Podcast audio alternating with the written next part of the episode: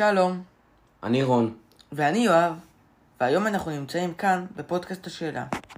אנו בפודקאסט השאלה שבו אנו מדברים על כל הסובב אותנו. פודקאסט השאלה, מתחילים. אז היום אנחנו בפודקאסט חגיגי, והנה הרעיון שקיימנו לפני זמן קצר עם יושב ראש ועדת חוץ וביטחון חבר הכנסת רם בן ברק. אז נעימה. נניח, לגבי הממשלה הזאת, נניח, האם אתה מרוצה מתפקוד הממשלה עד כה, ובפרט בנושא הביטחוני? בנושא הביטחוני אני מרוצה מאוד אפילו. אני חושב שהממשלה וראש הממשלה ושר הביטחון, יחד עם הקבינט, סיימנו את היעדים הנכונים לטיפול במסגרת תוכנית העבודה של צה"ל, של מערכת הביטחון כולה, ולכן אני חושב וישארנו כמובן תקציב, אתם מבינים שבלי תקציב ישאר להוציא לפועל שום תוכנית עבודה, ולכן מהבחינה הזאת אני מאוד מאוד מרוצה. בנושאים אחרים אני מרוצה בחלקם יותר, בחלקם פחות, בסוף אנחנו בקואליציה מורכבת, ולא בדיוק כל מה שאני מאמין בו אפשר לממש בקואליציה כזאת, אבל את עיקר הדברים אנחנו בהחלט עושים, אני חושב שגם האזרחים מרגישים את זה. ובהמשך לשאלה הזאת, מה אתה חושב בנושא ההתחמשות הגרעינית של איראן? האם הממשלה מטפלת בזה היטב?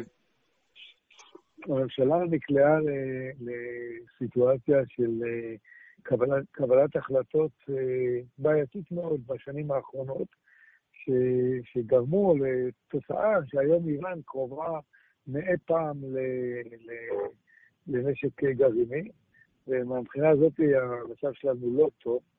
אני חושב שעשינו כמה טעויות אסטרטגיות במלא הדרך. צריך עכשיו לפעול בנחישות, להחזיר את איראן אחורה, וזה מה שאנחנו עושים. אנחנו עושים את זה באמצעות ידידינו האמריקאים. אנחנו לא תמיד רואים עין בעין איתם את הדברים, ואנחנו מנסים להשפיע עליהם, ואנחנו מכינים את עצמנו לאפשרות שאם לא תהיה ברירה, נצטרך לעשות דברים שהם יותר במישור הצבאי. זה המצב, כן. אוקיי, תודה. רציתי גם לשאול אותך קודם, הזכרת גם את השותפויות בקואליציה וחלק מהאידיאולוגיה שלהם, שמתקשר נניח לשאלה, האם אתה תומך בממסד ההתנחלויות באופן כללי? נשאר את זה ככה נניח. בממסד ההתנחלויות? כן, אני אם היית מחזיר אותי 50 שנה לאחור, אז הייתי מעדיף שההתיישבות ביהודה ושומרון תהיה התיישבות שתהיה מתוכננת על ידי הממשלה באזורים שהממשלה תחליט שאי אפשר לוותר עליהם בכל הסדר, ובמצב כזה אנחנו יכולים להתבסס איפה שאנחנו רוצים ולהגיע בסוף לפתרון שבעיניי הוא הפתרון הנכון, זה פתרון שתי המדינות. האם המצב של היום, של ההתיישבות היום, שהיא פרוסה בכל השטח, היא מאוד מאוד בעייתית, לחלק אותה עם הפלסטינים, ותצריך החלטות קשות, אז אני פחות מרוצה ממנה. הכל נובע כמובן מהשקפת עולם. אני מחזיק בהשקפת עולם החשיבות הגדולה ביותר שלנו כאומה, שלנו כעם היהודי, זה לשמור על ישראל יהודית ובה במידה דמוקרטית. ואם אתה רוצה לשמור על שני הדברים האלה, אתה מבין שאתה לא יכול לספח אליך 2.5 מיליון פלסטינים ביהודה ושומרון, כי זה יהפוך אותנו למדינה אחת, מדינת כלל אזרחיה, גם אם זה יהיה בתהליך מאוד ארוך, גם אם נצליח 10, 15, 20, אפילו 50 שנה, לשמור את הפלסטינים ללא זכויות לאומיות, ללא זכות הצבעה. בסופו של דבר, הדברים האלה השתנו, הדמוגרפיה תשתנה, הלחץ הבינלאומי ישתנה, ונמצא את עצמנו מגררים בתוך מצב של מדינת כל אזרחיה, כולל הפלסטינים, וזה משהו שישגע מאוד ביכולת שלנו לקיים את המדינה היהודית. ומתוך ציונות ומתוך דאגה, למדינה היהודית, אני חושב שההפרדה הזאת ולחלוקה לשתי מדינות היא חלוקה הכרחית בשביל לשמר אותנו כמדינה יהודית. זה לא אומר שאני מוכן לוותר על חלק מהדברים, ואפשר אני אומר לך, שבקעת הירדן חייבת להישאר בשליטה הישראלית, כי אני לא הייתי רוצה שכשתקום מדינה פלסטינית, יהיה לה גבול משותף עם העולם המוסלמי שנמצא ממזרח, כי מהר מאוד היא תהפוך למדינת טרור.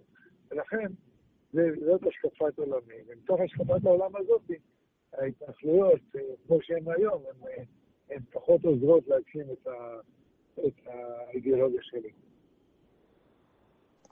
אז בקשר לשאלה הקודמת, אתם יושבים כעת בממשלה עם מפלגת רע"מ, והשאלה שלנו היא, האם הייתם מוכנים לשבת בממשלה יחד עם מפלגת הרשימה המשותפת? בהחלט כן, אם הרשימה המשותפת הייתה מאמצת את קווי היסוד שלנו.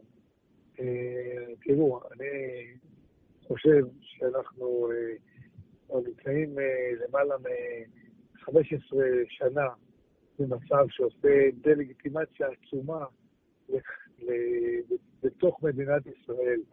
יש כאן מדיניות מכוונת לעשות דה-לגיטימציה לערביי ישראל. פשוט ממש הסתה נגד הערבים.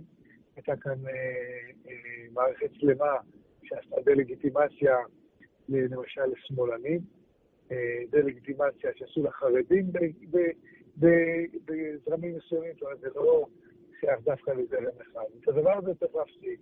במדינת ישראל חיים 9 מיליון אזרחים. אני אגיד את זה אחרת. במדינת ישראל, שהיא מדינת הלאום של העם היהודי, חיים 9 מיליון אזרחים, 7 מיליון מהם יהודים, ו2 מיליון הם לא יהודים, אבל כולם הם אזרחי המדינה.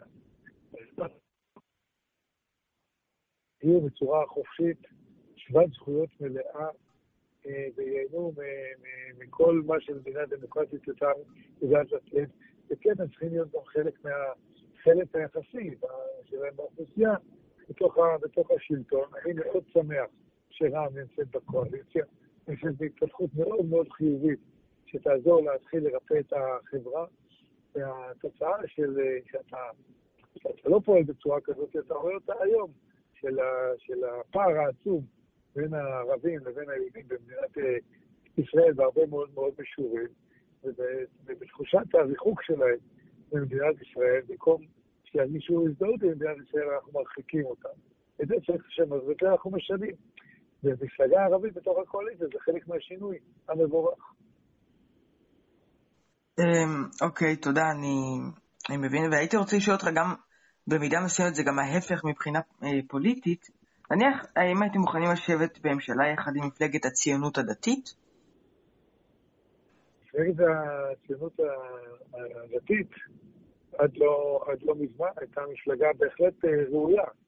אני חושב שמפלגת הציונות הדתית, על חלק מהאנשים שמאכלסים אותם, אנשים שהם אנטי-דמוקרטיים בעליל, אנשים שמאמינים שמדינת ישראל צריכה להיות מדינת הלכה, והם אנשים שבעיניי לא ראויים לשבת בממשלה.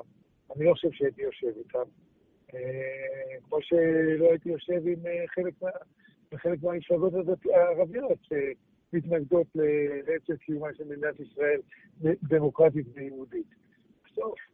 בסוף אני מוכן לשבת עם כל אחד שמכיר במדינת ישראל כמדינה יהודית ודמוקרטית, וזה הקריטריון היחיד שלי. מי שלא מוכן להכיר בזה, אני לא מוכן לשבת. אוקיי, וכעת אנחנו נקפוץ לנושא העכשווי. האם להערכתך, מתי וכיצד ייפתר המשבר של הישראלים שעצורים בטורקיה? אני לא רוצה להכביר מילים על הפרשה הזאת, זו פרשה שאנחנו מטפלים בה, והיא צריכה לבוא לפתרונה, ודיבור בנושא הזה יכול רק להזיק, אז התפקיד שלי לא רוצה להתייחס. אוקיי, תודה. אז עכשיו הייתי שואל אותך על נושא שאולי כן תוכל להרחיב בו. מה אתה חושב על ההכרזה על 6 ארגוני זכויות אדם פלסטינים כאל ארגוני טרור? אני חושב שההכרזה הזאת מבוססת ראיות ומבוססת מודיעין, ואנחנו לא נסבול בשום פנים באופן פעילות טרור במימון טרור, וכל ארגון שמנצל את המטריה האומנית שלו לתמוך בטרור, אנחנו רוצים גם מחוץ לחוק, ואני בהחלט תומך במהלך הזה כמו שעשו איתם. וכעת נעבור לשאלה האחרונה, האם להערכתך יחתמו הסכמי שלום נוספים עם מדינות ערב? אני לא יודע, אני חושב שכן, אני מעריך שכן, אני לא יכול להגיד בוודאות. יש מדינות נוספות שאנחנו במגעים איתן שחשאים כבר הרבה מאוד שנים, שהגיע הזמן להפוך כאן לגלויים, כמו שעשינו עם האמירויות ועם בחריין ועם מרוקו, ואני מקווה שנצליח, אבל להיות בטוח בזה קשה לי. זה תלוי מאוד באווירה הבינלאומית, תלוי מאוד בהצלחה של ההסכמים שכבר עשינו, אבל כן, אני מעריך שכן, להגיד בוודאות קשה לי לדעת. אוקיי, תודה רבה. יושב ראש ועדת חוץ וביטחון, חבר הכנסת רם בן ברק, תודה רבה לך. תודה רבה לכם. תודה רבה. להתראות. תודה רבה יואב. תודה רבה רון. זה הפודקאסט השאלה. אנחנו מאוד מקווים שנהנתם. אם נהנתם, אתם מוזמנים להירשם אלינו בספוטיפיי, בגוגל פודקאסט, באפל פודקאסט, בסטוריטל, ולעקוב אחרינו בפייסבוק. תודה רבה יואב. תודה רבה. להתראות. יום נעים.